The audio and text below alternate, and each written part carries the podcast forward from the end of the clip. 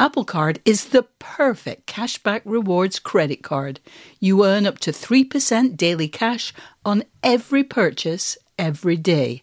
Visit apple.co slash card calculator to see how much you can earn. Apple Card issued by Goldman Sachs Bank USA, Salt Lake City branch. Subject to credit approval, terms apply.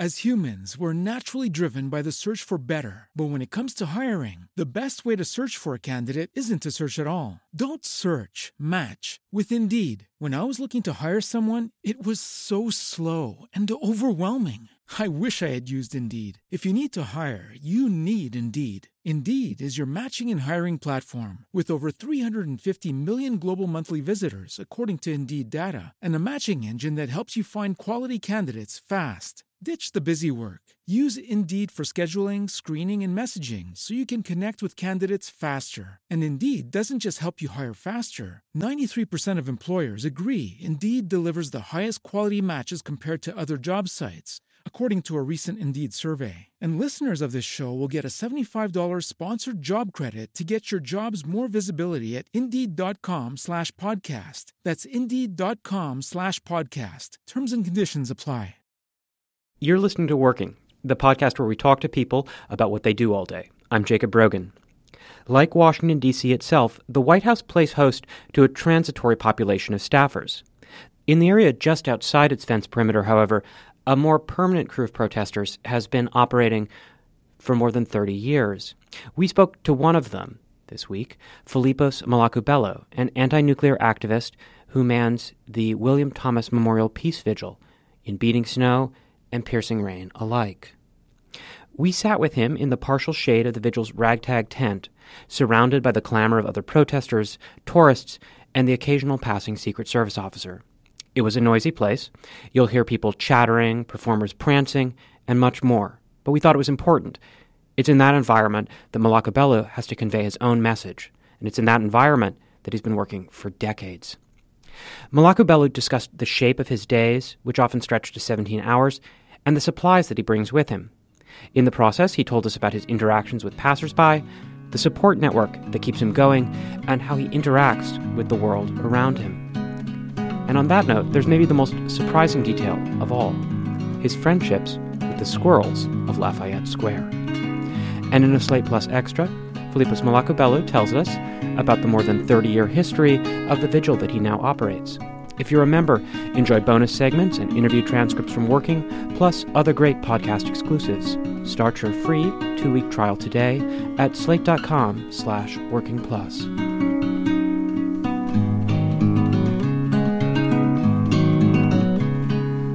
What is your name and what do you do? My name is Philipos Melaku-Bello. I am here across the street from the White House. It's uh, William Thomas Memorial Peace Vigil and I protest for world peace against nuclear and atomic weapons and against human rights violations. How long have you been out here? I started helping out in 1981. I didn't become very regular till about 84. Yeah. Um, so, what inspired you to start back then? Uh, oh no, the inspiration didn't start with when I first came here. I was already by 1984 organizing protests against the Vietnam War and against nuclear and atomic weapons in Southern California. So my, my, me and my brothers, we already were organizing protests because we saw our father do it. Yeah. So the inspiration probably comes from that my father was a longtime activist that was actually in front of the White House in 52, 53, mm-hmm. protesting against the Korean War and atomic weapons as nuclear hadn't been fully developed yet. So you're part of a, a, long family tradition of protesting in front of the White House where we are right now. Yeah, yeah. It's kind of like I'm a legacy guy. Like yeah like if you go to Harvard and if your uncle went to Harvard, you're probably going to get in there. so you stay here now overnight uh, outside of the White House? Um, actually, we had um, a volunteer, Concepcion Picciotto, who passed away January 25th of this year, and I was doing nearly every overnight. But there's been volunteers that have come forward since she passed away offering to help me out. So now I'm doing only one overnight a week. So that's great to go from seven to one. Can you tell us a little bit about the space that you all have built up here itself? Okay. Um, by regulations, the sign can only be four feet by four feet, so I can have two of them flanking this area right here that it's a makeshift tent, we'll call it.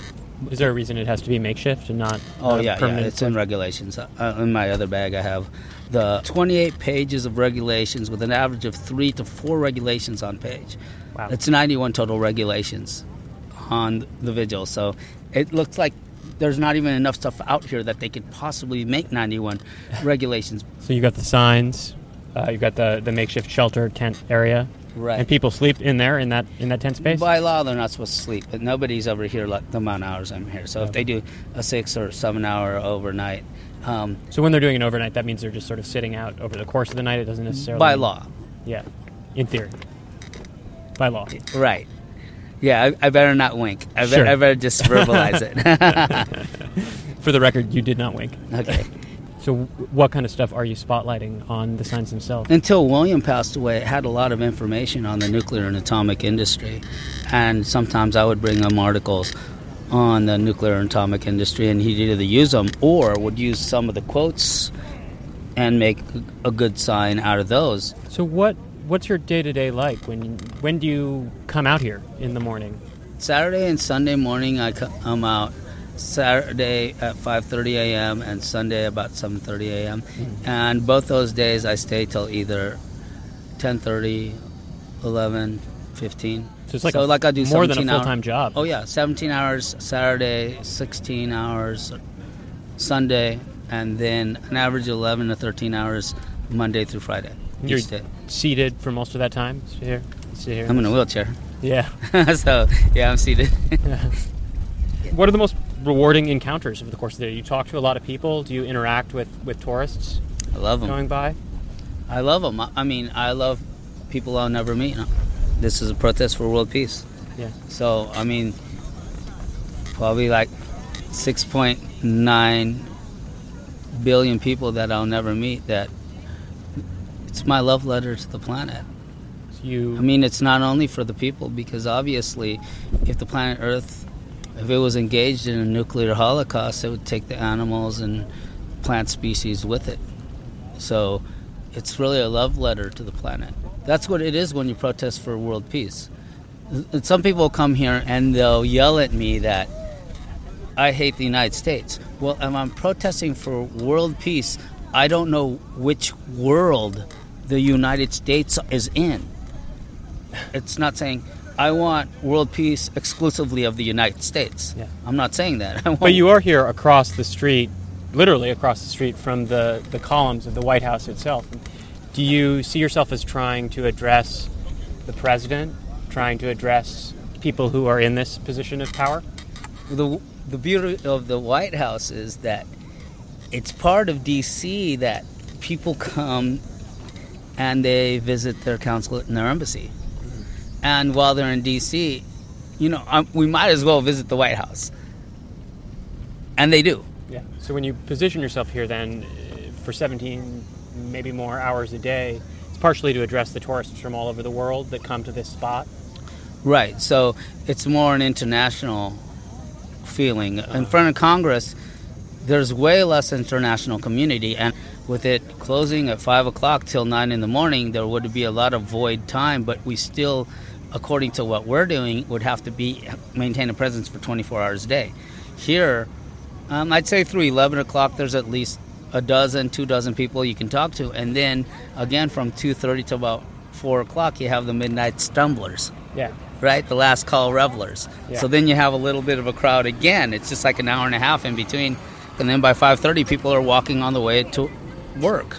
How do you relate to the, the people going by? I never talk to the people until they get on the sidewalk, or if they're definitely looking at me and trying to get my attention, because this is what I believe, and it's why I don't use bullhorns. I believe people have the right to visit the White House and not have to hear me mm-hmm. from 250 feet away. So, Sam, I'm just a person who walks up to your, your booth, is looking at your signs, is reading them, but isn't saying anything to you. Do you start talking to me, or do you just wait for me to talk to you? If they've looked at my signs, I'll greet them. What do you say to them? Hello, how are you? Hola, ¿cómo estás? Try any other language? Yeah, yeah, yeah. Aloha. Yeah. Um, Tades and Dominachu. salam, salam alaikum, shalom alaikum. You know, I'll speak until I'll get a giggle, and then I know which one. Sometimes even in languages that I can't carry conversations in. Yeah. But How many languages can you carry conversations in? eight. Wow, I'm octolingual. that's amazing. Yeah. So, but I mean, I know, I know several hundred Hebrew words and several hundred Arabic words. When Mm. you start talking with them, whatever the language, what do you talk about? Do you usually broach the question of nuclear war? I go straight into what we're here about: Yeah. the nuclear industry, world peace, the human rights violations have been identified by the United Nations, and knowing that that's only what they've identified. How long does the usual interaction with someone last? I have students that have kept coming for an hour and a half once a week for seven, eight years. Is that how you think of students? Is that the term you use to describe people who come to the? I mean, they started out as high school students, and then they stayed in the area and went are to literal- American literal or GW. students. Yeah, Howard University, uh-huh. Georgetown. What about just the typical tourists? How long do you spend talking to them? If I, I think average is 15 minutes. yeah, you have. I noticed you've got next to you, to your right. There's a big bin of papers. Is that literature that you hand out, or Yeah, on the nuclear industry, on depleted uranium, Eleanor Holmes Norton. Mhm. The um, she's the representative in Congress that can't vote. Mhm. As we know, um, Yeah. taxation without representation in in, Washington yeah. D.C. yeah? So the whole reason why the United States fought England was because of taxation without representation, and it is alive and well in the nation's capital. So you have a whole range of topics that you can cover with people, not just nuclear war, but Everything- also taxation without representation here in the district. Everything that fits within political science. That's how I have these students that keep on coming back. It's usually like they're in a class, political science class. Do you ever interact with people from the White House itself? And that I I won't speak on record No? on that one. No. So today, the day that we're talking to you, it's brutally sunny. The sun is starting to go down Yeah. right now. Yesterday, we were going to talk to you, and unfortunately, it was it was raining so heavily. But you or someone connected with the vigil is out here all the time, every day, right? Right. How do you deal with extreme weather? You're under a, an umbrella right now, but is that enough? Oh no! I mean, not this last winter, but the two winters before that, we broke the all-time cold two consecutive years in Washington D.C. for any winter. So we had negative 14 degree days, but the wind chill factor was a negative 28. Uh-huh. It had 85 mile an hour wind, so it was deemed a hurricane. And you were out here in that? Oh yeah, You're like the Postal Service. I'm I'm here. Hurricane, blizzard, tornado. Why is it important to you to be out here when there's no one for you to speak to? Because then this will be taken away. That's the way it can be taken away. Abandonment. Someone has to be here at all times. They're waiting. They're waiting for it to be abandoned by way of snowfall, blizzard, hurricane. So you have other uh, volunteers who help maintain the vigil, right?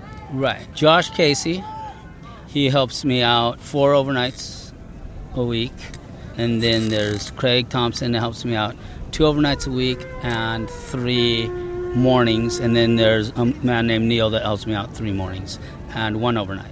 How do you coordinate those volunteers? Uh, I've been the coordinator of the volunteers for ages. Do you keep a schedule or something? Is there is there an email list, a Google document? No, You don't do it electronic; it's all in your head. no, we see we a lot of things that we do. We still do it the way that William and I did it. I mean, if I had a forty-person roster, Uh-huh. I'd use computer. If you want to touch base with someone, do you call them on the phone? How do you get in touch? Yeah, I got cell phone. Yeah. So you you, you just give them a ring. So that must be uh, that must have gotten helpful uh, that that change because you didn't have that when you started. No, I mean even by 91, 94, a cell phone was still the size of two bricks. and uh, So let me ask: We have there's a woman over here blowing what looks like a shofar. Is she a regular out here? Is that someone that you know? um, I've seen her about seven times in the last 25 years. Seven times in the last 25 years. Yeah. It's a deep memory. Yeah. So there are people that just come through regularly, but occasionally. Right. I mean, she's come out with flyers that had George Herbert Walker Bush's face on it, and um, it said, "This is the face of the devil." Then, about 15 years later, she had a flyer, and the face on the flyer was George W. Bush. So I, I, I'm going to assume, and I don't think it's a crazy assumption, she was perfectly okay with Bill Clinton. Huh. okay. And then since Barack Obama's been in office, I didn't see her much. And then it was about 10 weeks ago, she came out with a flyer, and the only thing that was changed is Donald Trump. Donald Trump's face was on there. So when can we, to talk about the volunteers again, if someone has to move a shift or something like this, you just handle that by phone. You make calls to the other people and see if they can come in. No, I just cover it. Cover it yourself. Yeah. That's so so you're out here even more sometimes than 17 hours a, a day. Uh, I mean, I've been here 96 hours through blizzards. Wow. I mean, whatever it takes. When that happens, someone brings you food. I hope. No. No. But you see, blizzards and hurricanes, you can track those. Yeah. So I bring food, but with like igloos, you can lock the container Yeah. so that like vermin can't get in. Uh-huh. So yeah, for for those times I'll bring food, but on a regular we don't store food in the vigil. Uh, so do you you don't have to truck the stuff in here every day, or how much stuff do you bring when you come out here? What do you what do you bring with you uh, when you arrive? A satchel with the flyers I've made for the, that day, or if there's a specific thing that popped up on the news, I might want to emphasize what's happening on the news and Bring some literature about that. Right, Where do you print that stuff out? Gonzo style. Yeah. Yeah. What do you There, there, there's people um, in small municipality government that, help you out. um, yeah, because there's people in government that they have causes they care about. Uh, it seems like it would be expensive to support this. How does this work out financially? The amount of money I make through the spring and summer is enough for the flyers to continue probably through December. So January, February, March, and April, I go in the hole and it's out of my pocket. Yeah. And then it never catches up, and each year it's out of my pocket during those months. And then um, Why is it easier in those in those months? there's more trips out here. So But you're mostly supported then. Are you saying by, by donations, by what people just give when they when they swing by? yes, that's Uh, what, what I'm supported. So it's through. just just people dropping money in the uh, in the bucket. in the bucket. Yeah, Can I ask how much it usually brings in in a day? According to the time of the year. Yeah. but April, May, early June, forty-five dollars. And remember, I have volunteers that need their transportation costs to get here and go home, Yeah. um, including me. Yeah.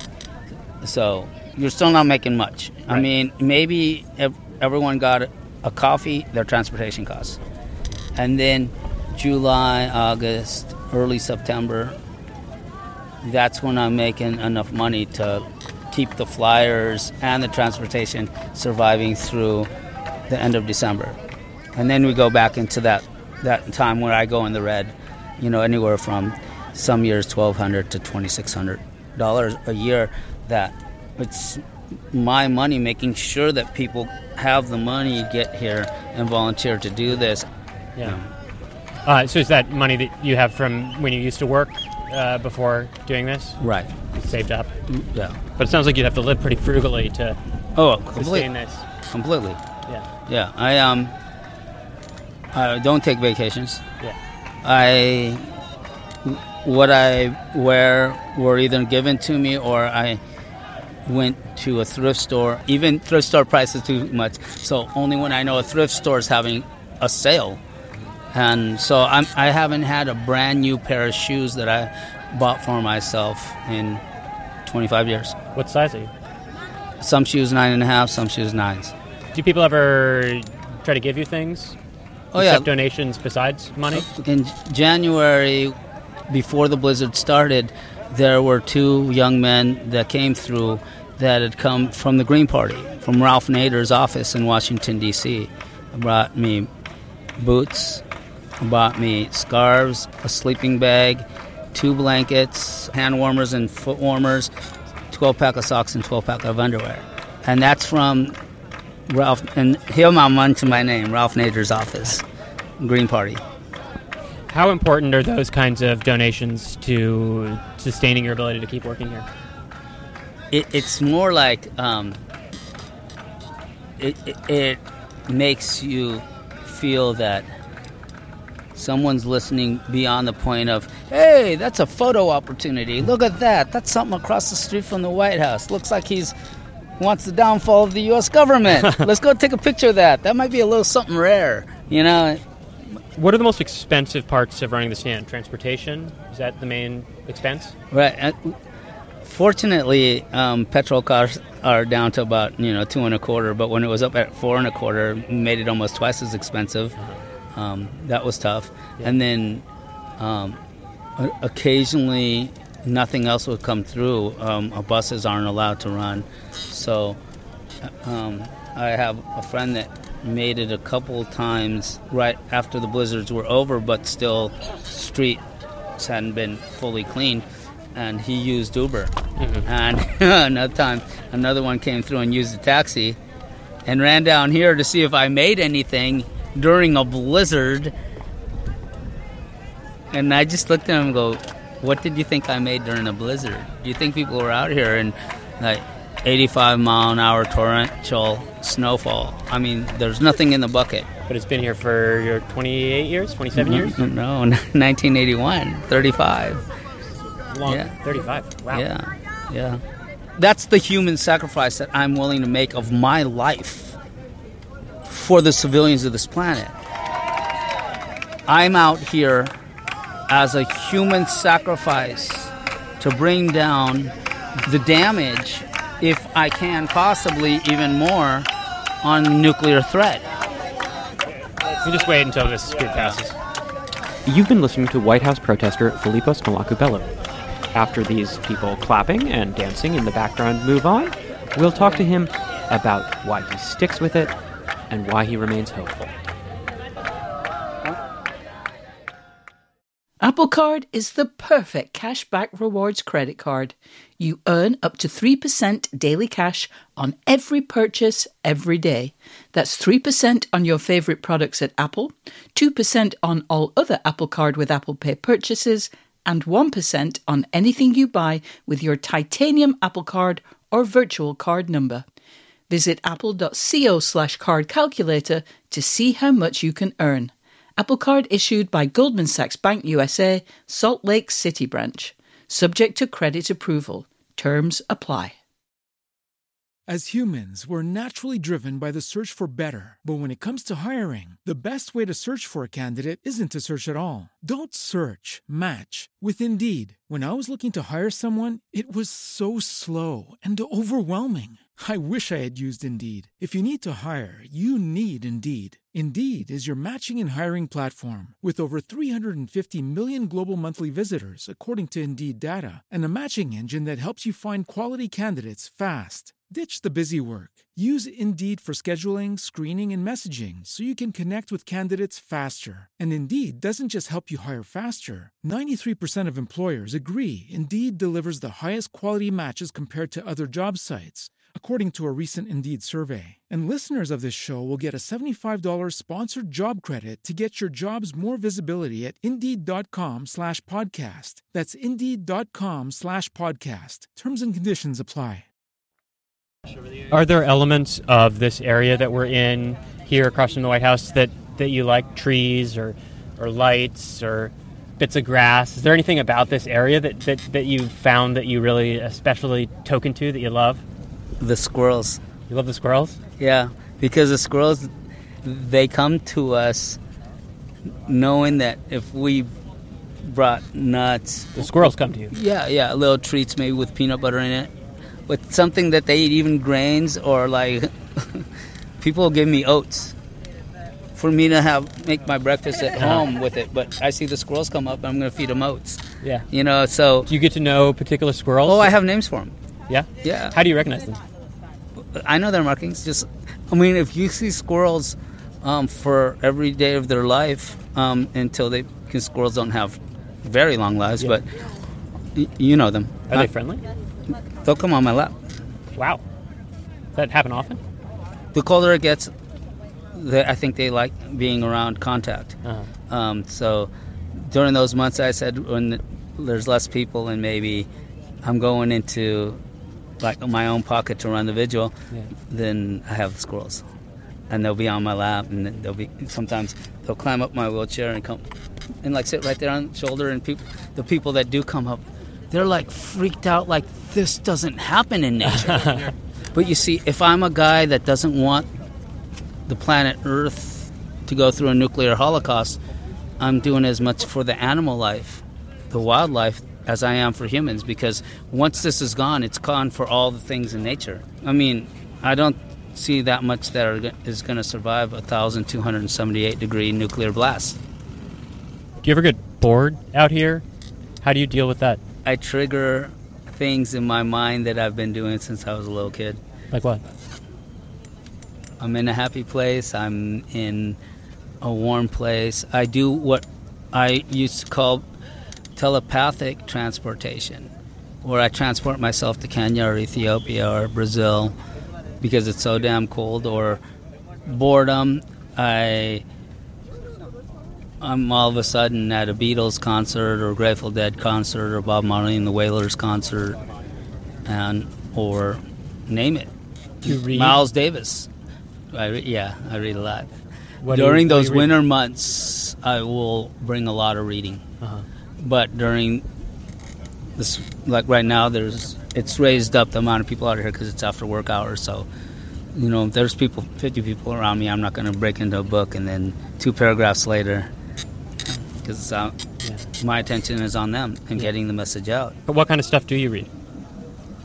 I read books in eight different languages on anything from Charles Bukowski, you know, um, William S. Hunter, um, Hunter S. Thompson, Noam Chomsky, Howard Zinn, Saul Alinsky, any of the books um, that were written by any of the members of the Weather Underground. What about the, the Secret Service that controls this area of Pennsylvania that we're in outside of the White House? Do you ever have any hassles with them? Do they ever bug you? Secret Service, they're lovely chaps. no, um, Do you know those guys by name? Yeah. Do you interact with them much? yeah, I'm not going to say any of their names because Sure, that's fine. But But they know you? yeah, I mean, when it's very cold, coffee can come my way by way of the Secret Service. muffin, bagel. Um, like if it's guy. very, very extremely hot, it's. I mean, it's not all the time, but ice water, iced tea Nice. can come this way, and sometimes by hand of a Secret Service, but more often it's by the hands of the lovely people that come by and think that this protest has Meaning. a, is needed Yeah. and it's that it's in the right place. Do you keep a lot of supplies in the tent yourself? Uh, food, water, stuff like that to sustain you throughout the day? No, uh, food becomes rat food. Um, I have probably a little more than a case of water in there and a two and a half gallon container of water. Uh-huh. Uh, so w- water we're going to need, yes, of course. Um, but besides that, there might be some backup paperwork, bug repellent. Yeah. you know, during the summer it can have. what are the other critical supplies? Do you wear sunscreen ever? No, No? Just get a tan out here? I mean I'm under this too. Yeah. Um, so no, I mean I'm not getting a tan. No. I'm under the umbrella. Yeah. Right. What else do you have to have that gets you through the day every day? Love. Love? Yeah. Just of the people walking by or your love for the world? Both. Yeah. It's a nickel exchange. Sometimes the Secret Service does have to clear this strip of Pennsylvania Avenue when the motorcades are going through. Are you able to stay here when that goes on, or do you have to move? There's times they've let me stay. And there's times three of my friends that I would consider my best friends amongst the Secret Service, they'll go, they'll say something like uh, imminent or say a word like possible danger, we got a call in. And those are trigger words because now only about, I believe about 15 or so weeks ago, there was a situation where Vice President Biden, he was still in the Eisenhower Executive Building, and there was a shooting around the corner, and it ended up being deemed that it was suicide by cop. Um, that the guy, that's the way he wanted to go out, I guess, like a martyr.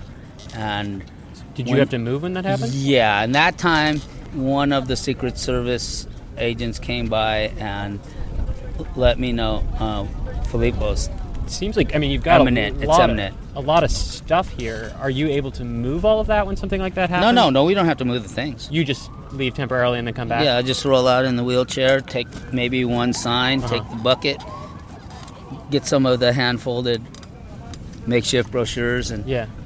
go up to 8th Street. Will you be here during the inauguration next year? They move us, but they can't move us out of the park. They set up the bleachers here for the inauguration. Each each inauguration, they have they move us into the park, but Uh-huh. they can't move So us from the just park. move the whole Yeah. vigil. the Uh, signs and everything. do you talk to other protesters who are out here? It does seem like there. You're. I mean, clearly you're not the only group protesting out here. Are, is there a community of protesters? I'll say this: that during the spring and the summer, you have a few of them that do the weekdays, but of course heavier on the weekend. But once that college vacation's gone, you only see it on the weekend. I mean, there's artistic expression out here, but I mean, they're not protesters. This guy across the street from us is Right. He's painted all in silver. And then there's people using their freedom of religion rights, you know, handing out the, the tracts for the Jehovah's Witnesses.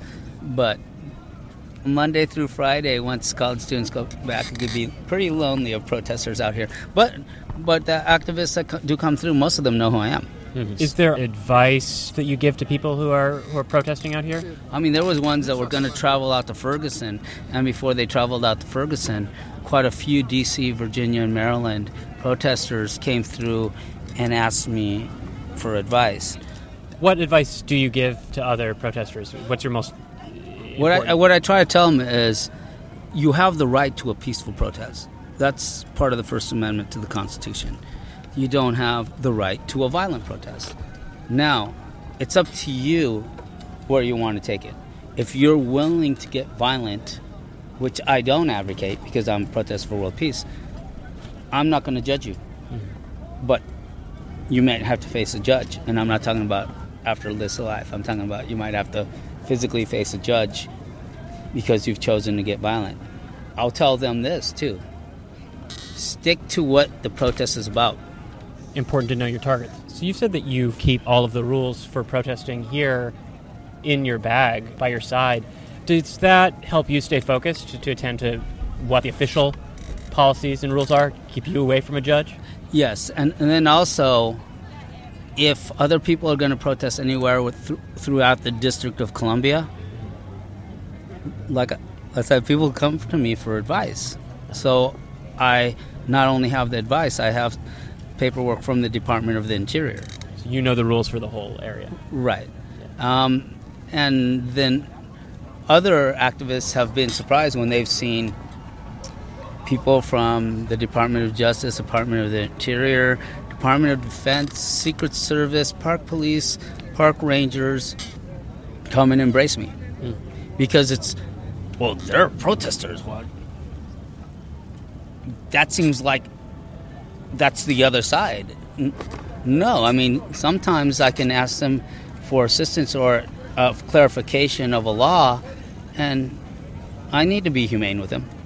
So you've been involved with this vigil throughout, I think, five presidential administrations. Is that right? Right. Reagan, Bush, Clinton, Bush, Obama. Barack. Right. Have things changed? Has your experience of being here changed over the course of different presidential administrations? Oh, yeah.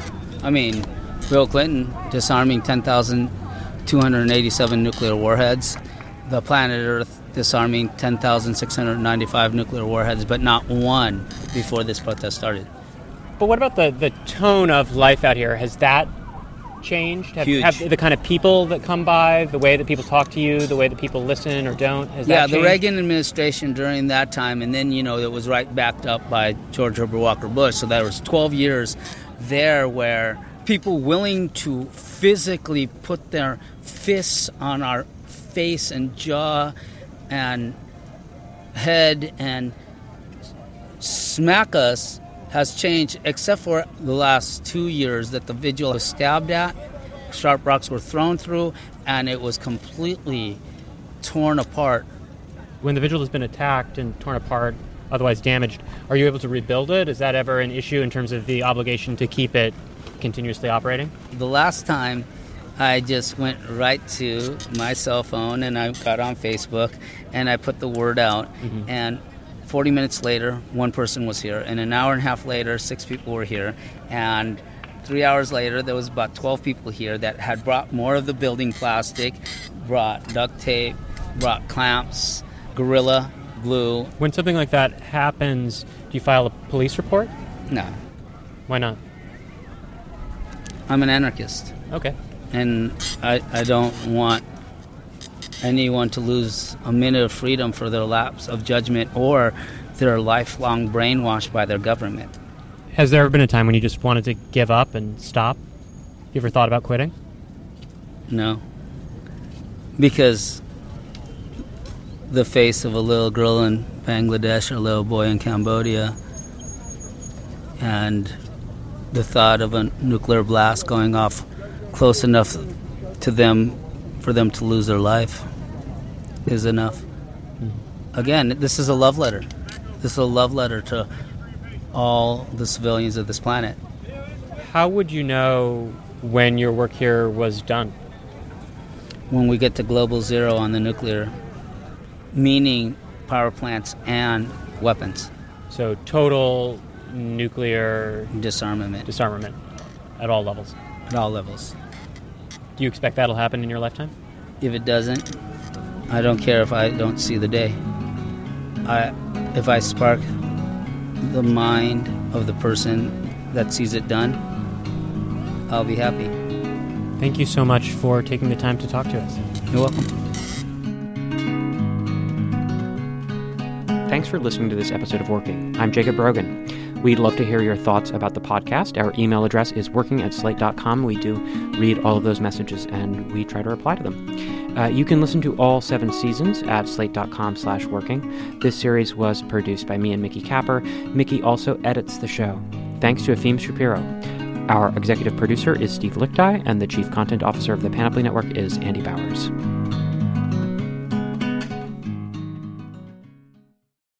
As humans, we're naturally driven by the search for better. But when it comes to hiring, the best way to search for a candidate isn't to search at all. Don't search, match with Indeed. When I was looking to hire someone, it was so slow and overwhelming.